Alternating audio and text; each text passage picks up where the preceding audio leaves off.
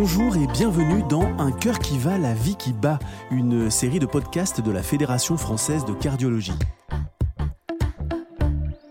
Dans ce podcast, nous allons vous donner un pouvoir extraordinaire, celui de sauver une vie avec quelques gestes.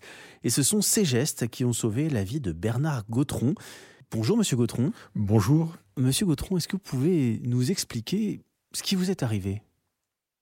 Eh ben, c'est, très simple. Euh, je me trouvais chez moi en fin de journée et j'ai eu soudainement, euh, alors j'étais dans une pièce tout seul, dans ma chambre, et j'ai eu soudainement des, sensations bizarres. Alors pas de douleur thoracique, mais des picotements, des, des picotements partout dans le, dans le haut de la poitrine et dans le cou.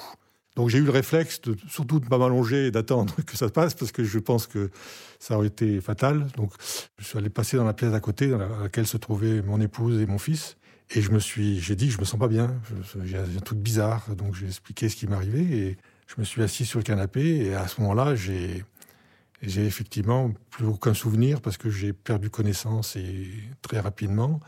Je sais que mon épouse m'a a écouté les battements de mon cœur, a vu que ça se battait beaucoup, beaucoup, et après elle s'est aperçue que ça battait plus du tout que je me suis affaissé sur le canapé et j'avais fait un arrêt cardiaque. Comment votre épouse a su que c'était euh, cardiaque Elle a tâté le pouls avec ses deux doigts sur la racine du cou. Elle, savait faire ça. Et elle a senti au départ que ça battait très fort. Et puis après, j'étais devenu très pâle et elle sentait plus du tout le pouls. Le premier geste qu'elle a fait, c'est effectivement d'appeler les secours. C'est mon fils qui a appelé les secours. Et c'est ensuite à aider mon épouse à, bah, le premier geste qu'elle a appris dans les, dans les gestes qui sauvent, c'est de ne pas me laisser sur un canapé, sur une surface molle, parce que pour faire des massages, il faut, si possible, quand on peut, faire sur une surface dure. Donc elle m'a couché euh, sur, une, sur, le, sur le parquet, quoi, sur le sol. Et le, on avait les pompiers au, bout du fil. Je crois que mon fils avait les pompiers au bout du fil qui nous, qui nous, qui nous donnaient des consignes aussi. Mais voilà. Et donc les premiers massages ont été faits par mon épouse. Et les pompiers ont demandé que quelqu'un aille accueillir les pompiers, parce qu'on habite dans une résidence avec des digicodes, souvent ils, se perdent du temps à venir. Donc elle, elle, faisait des massages, elle a demandé à mon fils de prendre le relais. Et en descendant, euh, au moment où euh, elle se trouvait dans le hall où il y a les interphones, c'est là qu'elle a appelé les voisins.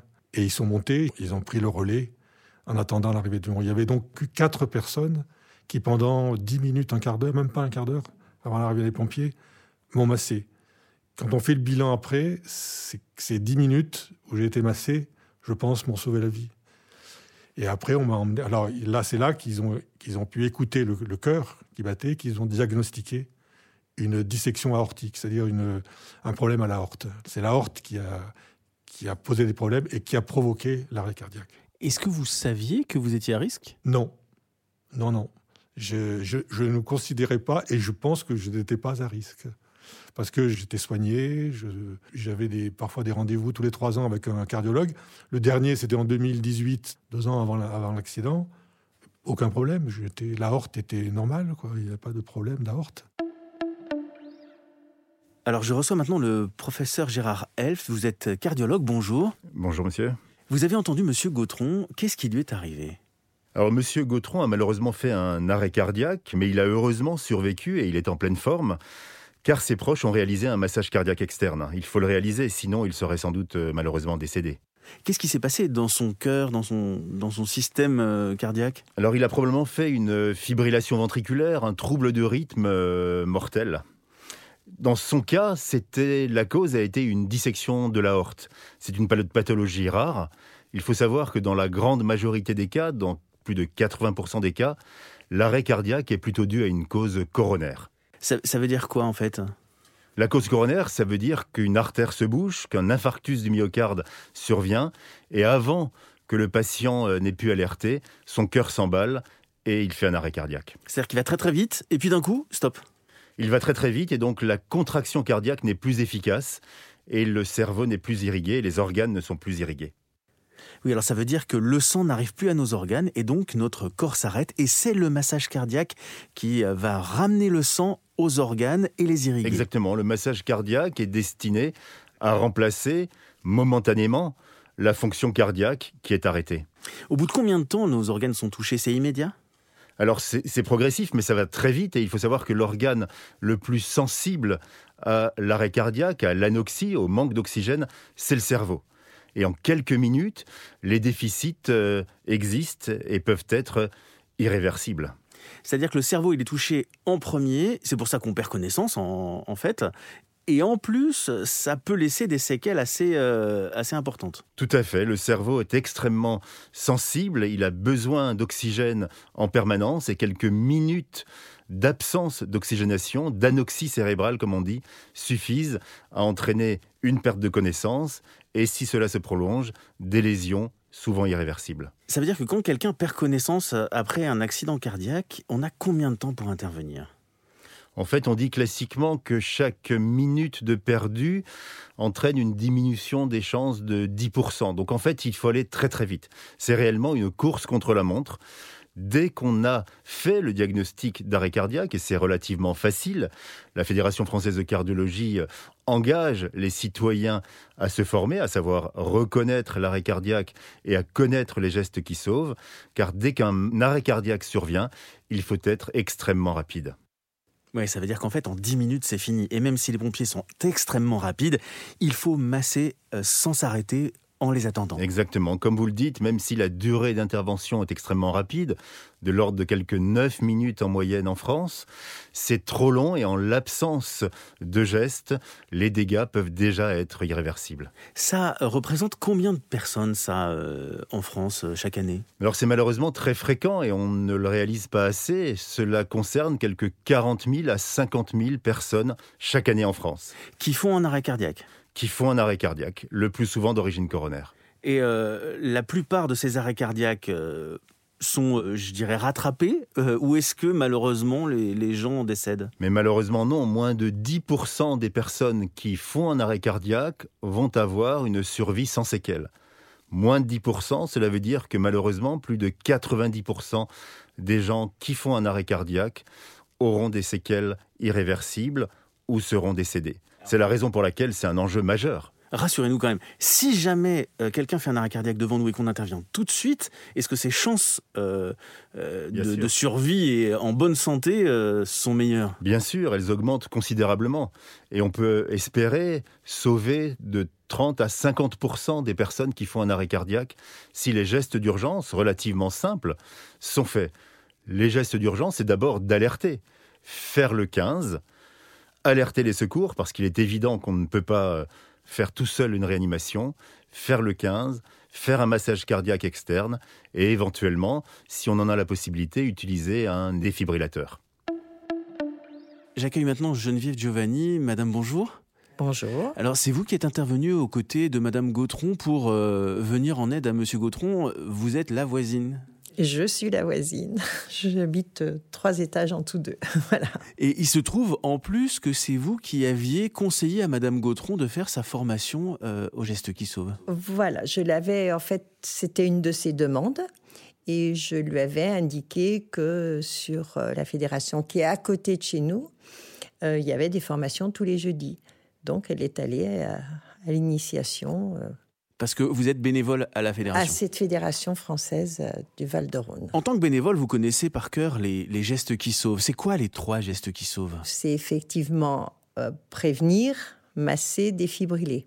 Dans un premier temps, on va déjà s'assurer de l'état de la victime, hein, s'assurer qu'il n'est pas conscient et qu'il ne respire plus. Et ensuite, on appelle. Alors, on appelle qui On fait quoi pour appeler? On fait le 15 ou le 112, et là, on a quelqu'un euh, au bout du fil à qui il faut donner le lieu exact où ça se passe, hein, euh, dire l'état de, de la victime, et puis on va rester au téléphone. En général, il reste avec nous pour nous conseiller. Une fois qu'on a fait ça et qu'on a effectivement un pompier, un médecin au téléphone, eh ben, on va commencer à masser. C'est-à-dire que ce pompier ou ce médecin va nous donner des consignes et nous accompagner. Et donc masser, c'est le deuxième geste qui sauve très important. Et comment on masse alors? Alors comment on masse? Déjà, il faut installer la victime euh, sur le dos, sur un plan dur, donc généralement par terre. Donc pas sur un matelas, pas sur un coussin. Si on peut éviter, enfin bon après, euh, suivant dans les circonstances, c'est pas toujours facile, mais le mieux c'est de le mettre sur un plan dur. On va s'agenouiller près de lui, sur le côté et puis on va positionner nos mains. On va positionner la première main ce qu'on pourrait appeler le talon de la paume de la main, sur le sternum, entre les deux seins. On va mettre la deuxième main sur la première en croisant les doigts, tendre les bras, coude verrouillé, et on va se mettre bien au-dessus de la victime et on va commencer les compressions. De tout son poids De tout son poids. C'est important et c'est surtout de bien verrouiller euh, les coudes pour bien faire les compressions. Et les compressions, est-ce que c'est rapide? C'est quoi le rythme à peu près? C'est, euh, on dit 100, 100 compressions par minute. Euh, alors effectivement, il y a la musique, hein, Stay in Life, mais... C'est-à-dire que la musique des Bee Gees, Stay in Alive, fait 100 pulsations par minute. On peut se caler dessus pour faire les mouvements. Voilà. Puis il y a aussi la musique de notre générique, hein, du générique du podcast. C'est la musique de la Fédération française de cardiologie. Elle fait elle aussi 100 pulsations par minute. Elle a d'ailleurs été créée pour ça, hein, parce parce qu'elle a ce rythme. Et là, on ne s'arrête pas tant qu'un défibrillateur n'est pas arrivé. Hein. donc, si on est tout seul, ben, on va pas pouvoir aller chercher le défibrillateur. Si on a quelqu'un à côté, c'est lui conseiller d'aller chercher un défibrillateur et puis euh, allumer le défibrillateur qui va nous dire tout ce qu'il faut faire. Parce que ça, c'est le troisième geste qui C'est sauve. le troisième geste. euh, défibriller. Alors les défibrillateurs, euh, on peut avoir peur de s'en servir, mais en fait, c'est très simple parce que tout est tout est expliqué. Tout est expliqué à partir du moment où vous le mettez en marche. On va vous dire tout ce qu'il faut faire, placer les électrodes, s'il y a un dessin pour dire comment sont les électrodes. Donc s'il y a une deuxième personne pendant qu'on place, on continue, euh, quelqu'un masse hein, pendant qu'on continue, qu'on écoute tout ça, parce que l'important c'est de ne pas arrêter le massage cardiaque trop longtemps. hein. Ce qui est important, c'est de continuer à bien masser.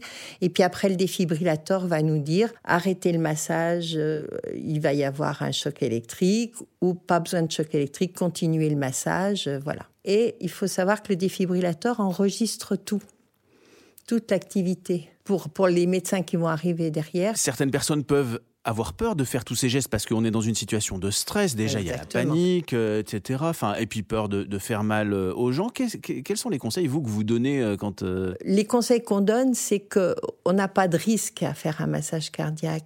Si on fait un massage cardiaque à quelqu'un qui, à la limite, va se réveiller, ben, ben voilà, on va arrêter le massage cardiaque. On a très peur de casser les côtes, hein, c'est souvent ce qu'on nous dit. Si on est bien euh, au milieu et pas sur les côtes, euh, c'est rare de casser une côte. Mais le plus grave, c'est de ne rien faire. Comment on sait que c'est un problème cardiaque, en fait? Quelqu'un qui fait un malaise... euh, Ben, je crois que c'est vraiment quand on évalue l'état de la victime euh, où on va l'appeler et lui dire serrez-moi la main, répondez, il répond pas, il serre pas la main, donc on se dit déjà il est inconscient. Et puis après, on va voir s'il respire aussi. S'il respire pas et s'il ne répond pas, en principe, c'est qu'il est en arrêt cardiaque. Alors j'accueille maintenant Madame Gautron. Madame Gautron, bonjour. Bonjour, monsieur. On a entendu votre mari tout à l'heure. C'est vous qui avez pratiqué sur lui les gestes qui ont pu le sauver. Mais est-ce que vous pouvez m'expliquer d'abord comment vous avez compris qu'il faisait un accident cardiaque? D'emblée, je ne savais pas que c'était un arrêt cardiaque. hein. Je pensais vraiment qu'il avait un, étourdissement, un peu une perte d'équilibre, chose comme ça, parce que ce, qu'il m'avait dit, je suis un peu, un peu de vertige. J'ai pris le pouls quand même, et c'était trop, trop rapide.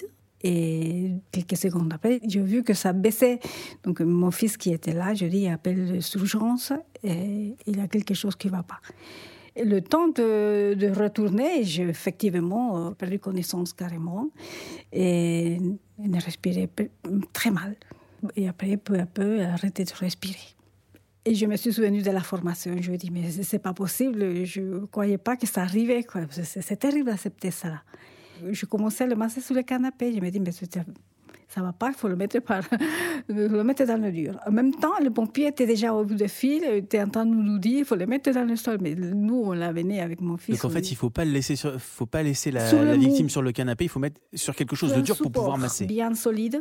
Et là, effectivement, je suis allée, pendant que lui donnait des explications, le, le- le pompier par téléphone, j'avais com- déjà commencé à faire le massage. Alors c'est comment le massage? Qu'est-ce que vous avez fait?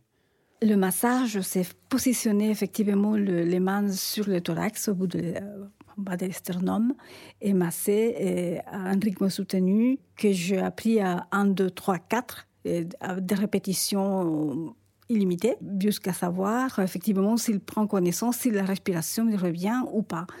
Et là, vous avez massé pendant euh, bah, jusqu'à ce que les pompiers viennent prendre le relais Oui. eux-mêmes en fait. hein. Oui, Et le massage, ça permet de continuer à garder la circulation. la circulation va effectivement continuer, euh, que le, le- le- le flux sanguin arrive jusqu'au cœur et effectivement que puisse aussi irriguer le cerveau. Quand euh, vous avez appris les gestes qui sauvent, vous imaginiez pas avoir à vous en servir un jour en fait? Pas du tout.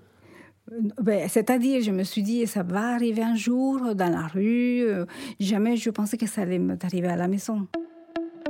Merci beaucoup à tous d'être venus partager votre expérience. Grâce à vous, maintenant, nous connaissons les gestes qui peuvent nous permettre de sauver une vie. Et pour vous initier vous-même aux gestes qui sauvent, vous pouvez rencontrer les équipes des clubs Cœur et Santé de la Fédération française de cardiologie. Pour euh, trouver le club le plus près de chez vous, rendez-vous sur le site www.fedecardio.org. Également, sur le site, vous découvrirez la campagne d'information sur les gestes qui sauvent. Elle interpelle sur la nécessité d'agir rapidement car, vous l'aurez compris, face à un arrêt cardiaque, le pire, c'est de ne rien faire, alors osez agir. Dans notre prochain podcast, nous parlerons recherche. À très bientôt. Un cœur qui va, la vie qui bat. Une série de podcasts de la Fédération française de cardiologie.